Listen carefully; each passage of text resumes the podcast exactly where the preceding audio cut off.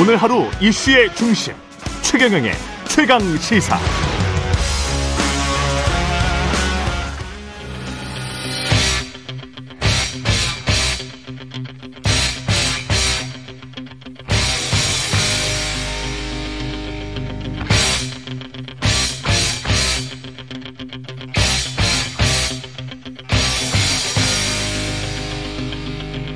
네, 답답한 정치 이슈를 팍팍 때려보는 시간입니다. 정치펀치 이번 주부터 8시로 시간을 옮겼습니다.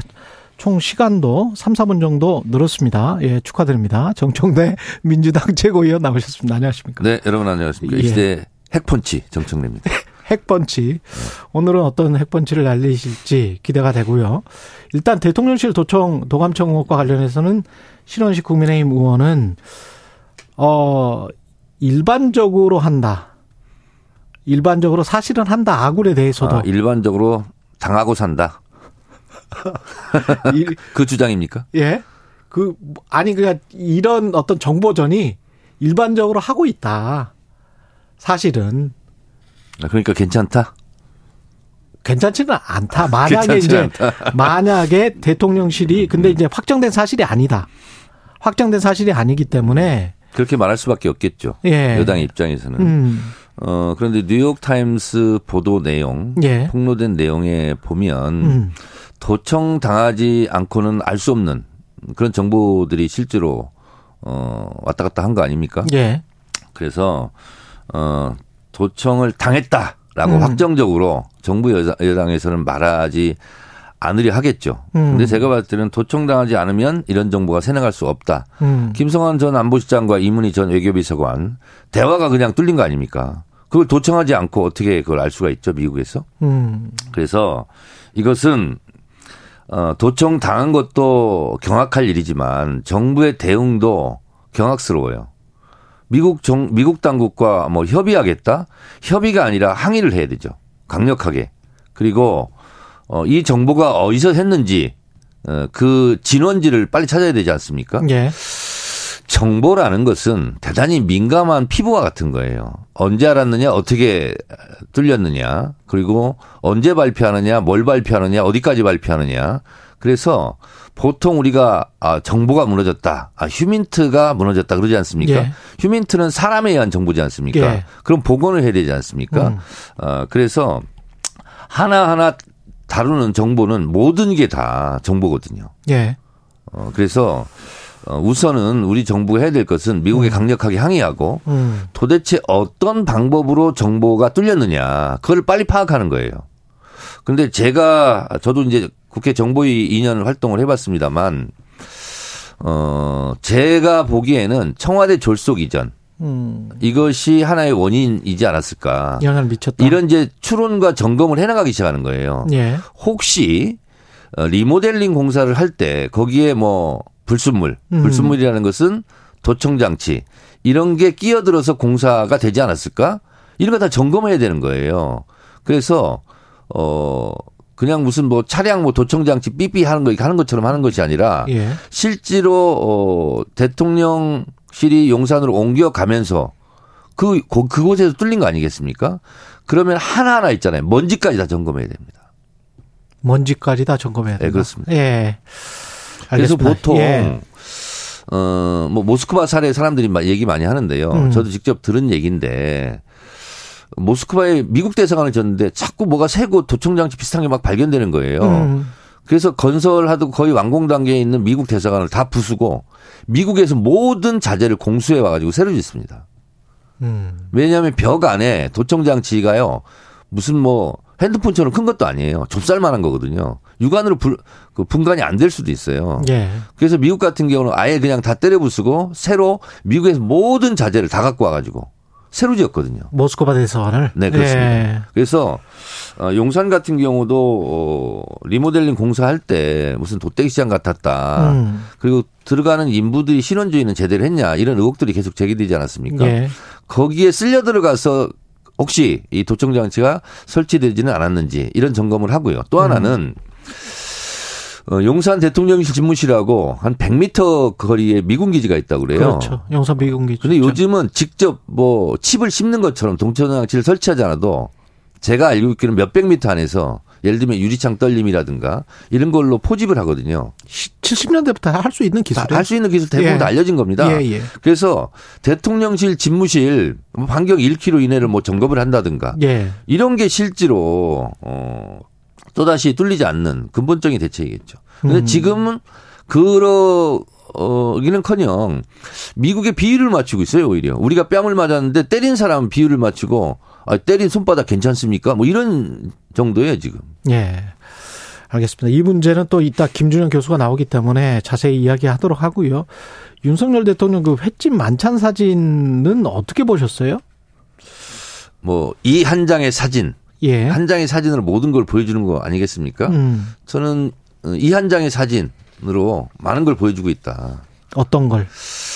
우선 예. 음, 대통령의 비공개 만찬 같은 경우는 극비 보안이거든요. 음. 근데 보안이 뚫린 거예요. 예. 지금 용산 집무실이 미국에 의해서 정부가 뚫린 것처럼 음.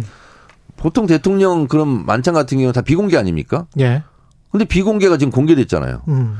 이거는 보안 관련자들, 경호 관련자들 정신 없는 거죠. 예. 그러니까 나사가 풀리고 다 뚫린 거예요, 지금. 음. 그리고 또 하나는 그렇게 사진 찍은 각도를 한번 보세요. 위협을 할 수도 있는 거리 아닙니까? 그렇더라고요. 그 약간 위에서 찍었던데. 위에서 찍었어요. 예.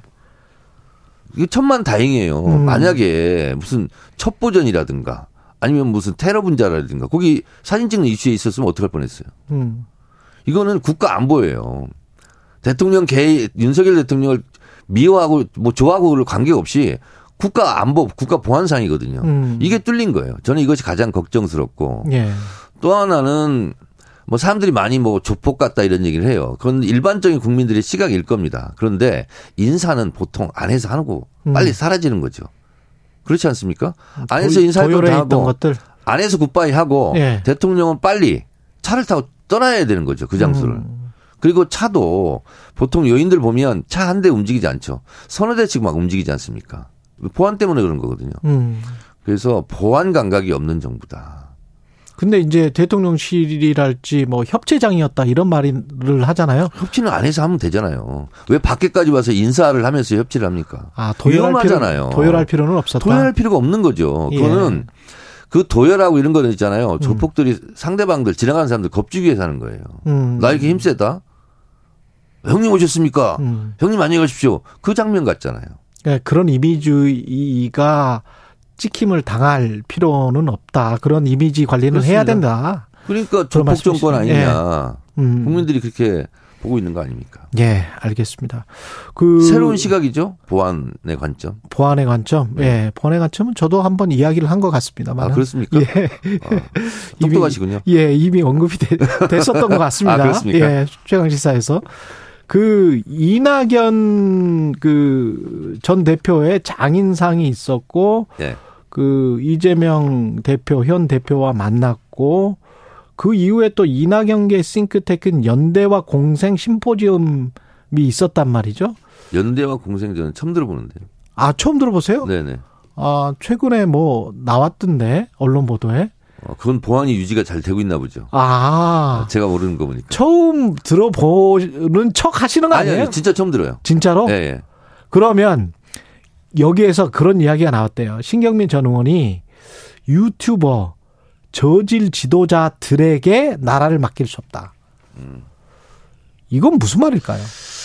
자, 정치는요, 대중의 이슈를 대중연으로 대중에게 직접 말하라. 예. 그런 게 있습니다. 그리고 유명한 정치인은 안티가 양산된다. 음. 훌륭한 정치인은 안티를 관리한다. 위대한 정치인은 안티를 활용한다. 그래서 대통령이 된다. 예. 멍청한 정치는 지지자와 싸운다.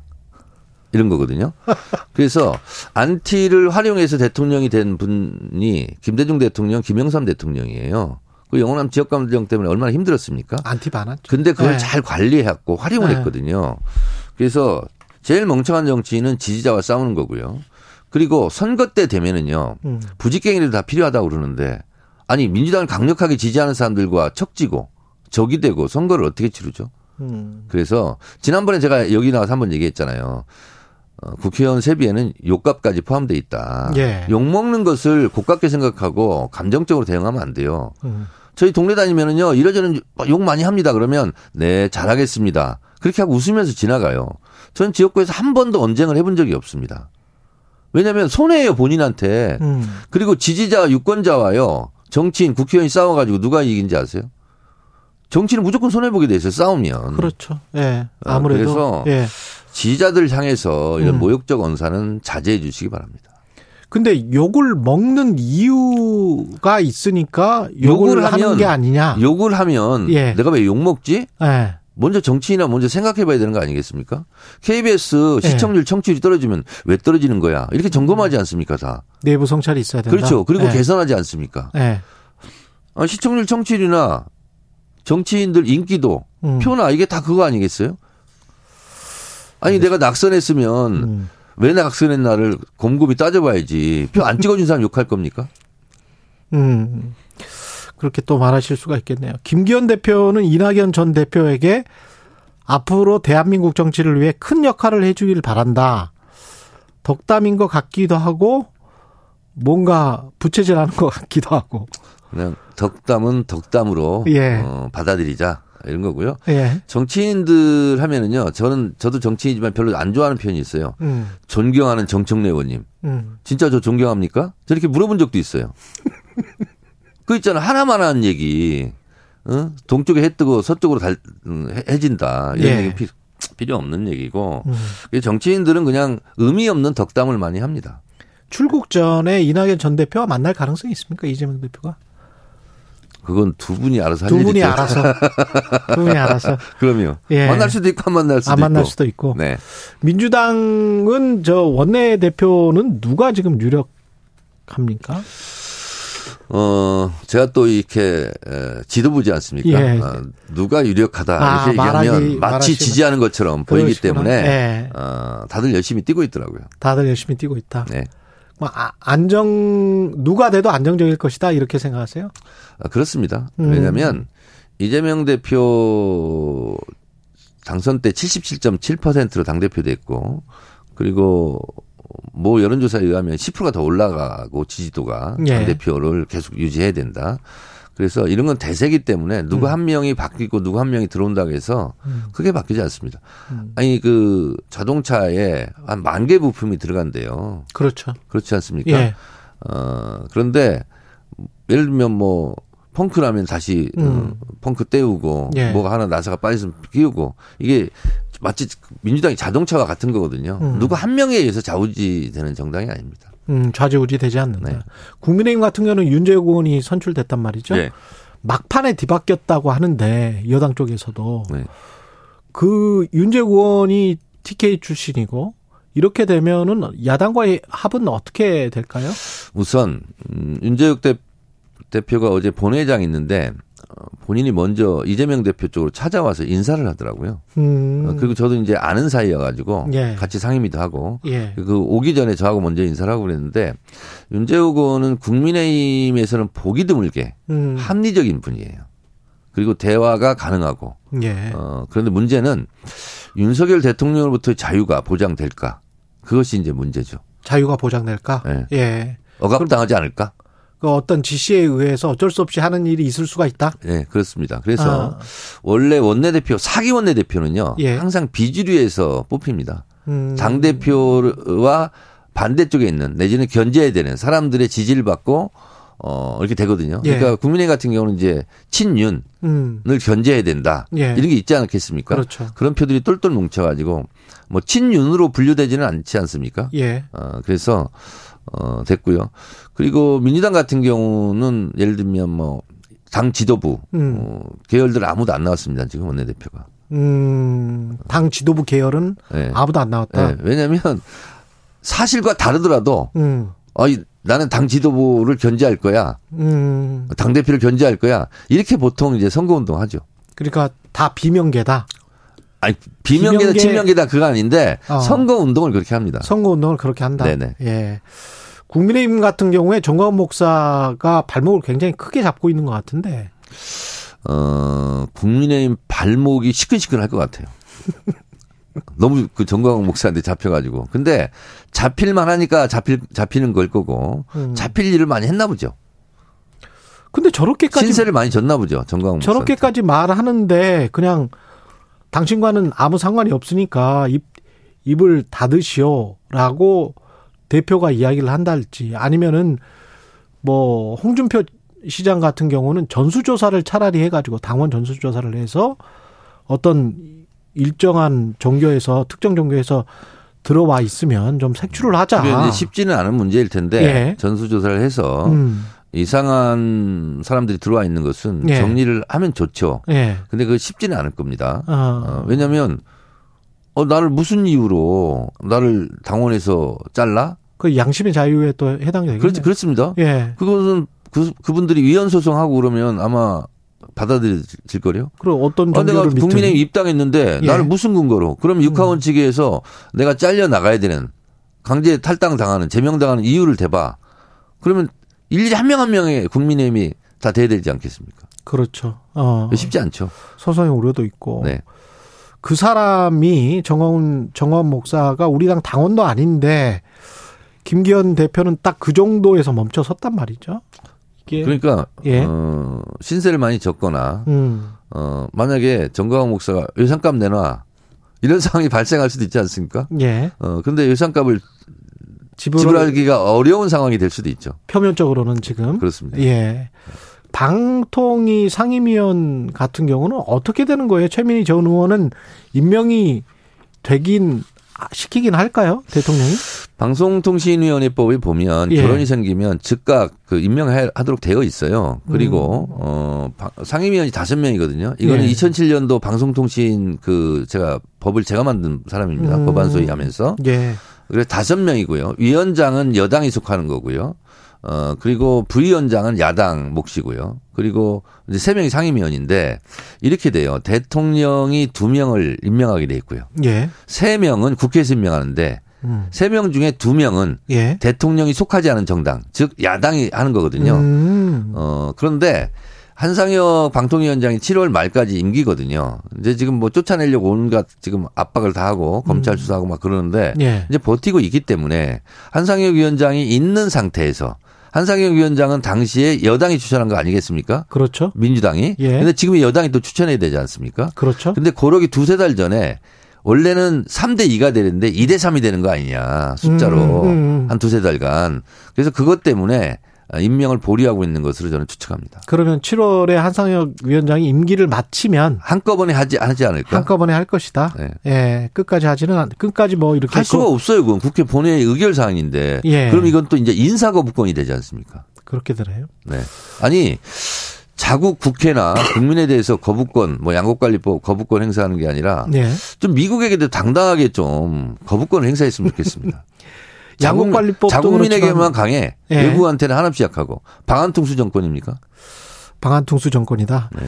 여당이 지금 양곡관리법은 대통령이 거부권을 행사를 했고 간호법 제정안과 의료법 개정안에 대해서는 중재안을 제시하기로 했는데 이거는 좀 타협점이 있을까요? 어, 거의 없을 것 같고요. 없습니까? 어, 아. 줄줄이 다 거부권 행사할 것 같고 예. 어, 대통령이 국회가 입법한 것에 대해서 거부권 행사하면 결국은 국민들이 대통령에 대한 거부권을 행사하게 돼 있습니다.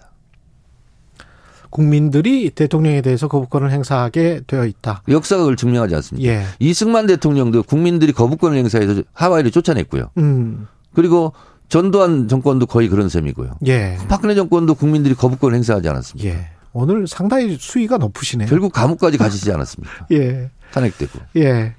홍준표 대구시장 그 생방송 인터뷰 중에 전화를 끊었는데 그거는 의원님은 안, 안 그러실 거죠, 혹시?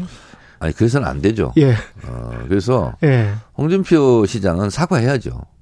사과해야 된다. 앵커와 홍준표 개인의 감정 싸움이어서는 예, 안 되지 아니고. 않습니까? 듣는 네. 청취자가 국민들이지 않습니까? 그렇죠. 선출직 공무원이 국민들이 듣고 있는데 국민들에게 그건 예의가 아니죠. 음. 여기까지 듣겠습니다. 본인 말씀대로 예. 본인이 버릇이 없는 거예요. 여기까지 듣겠습니다. 정치펀치 정청래 민주당 최고위원이었습니다. 고맙습니다. 고맙습니다. 예.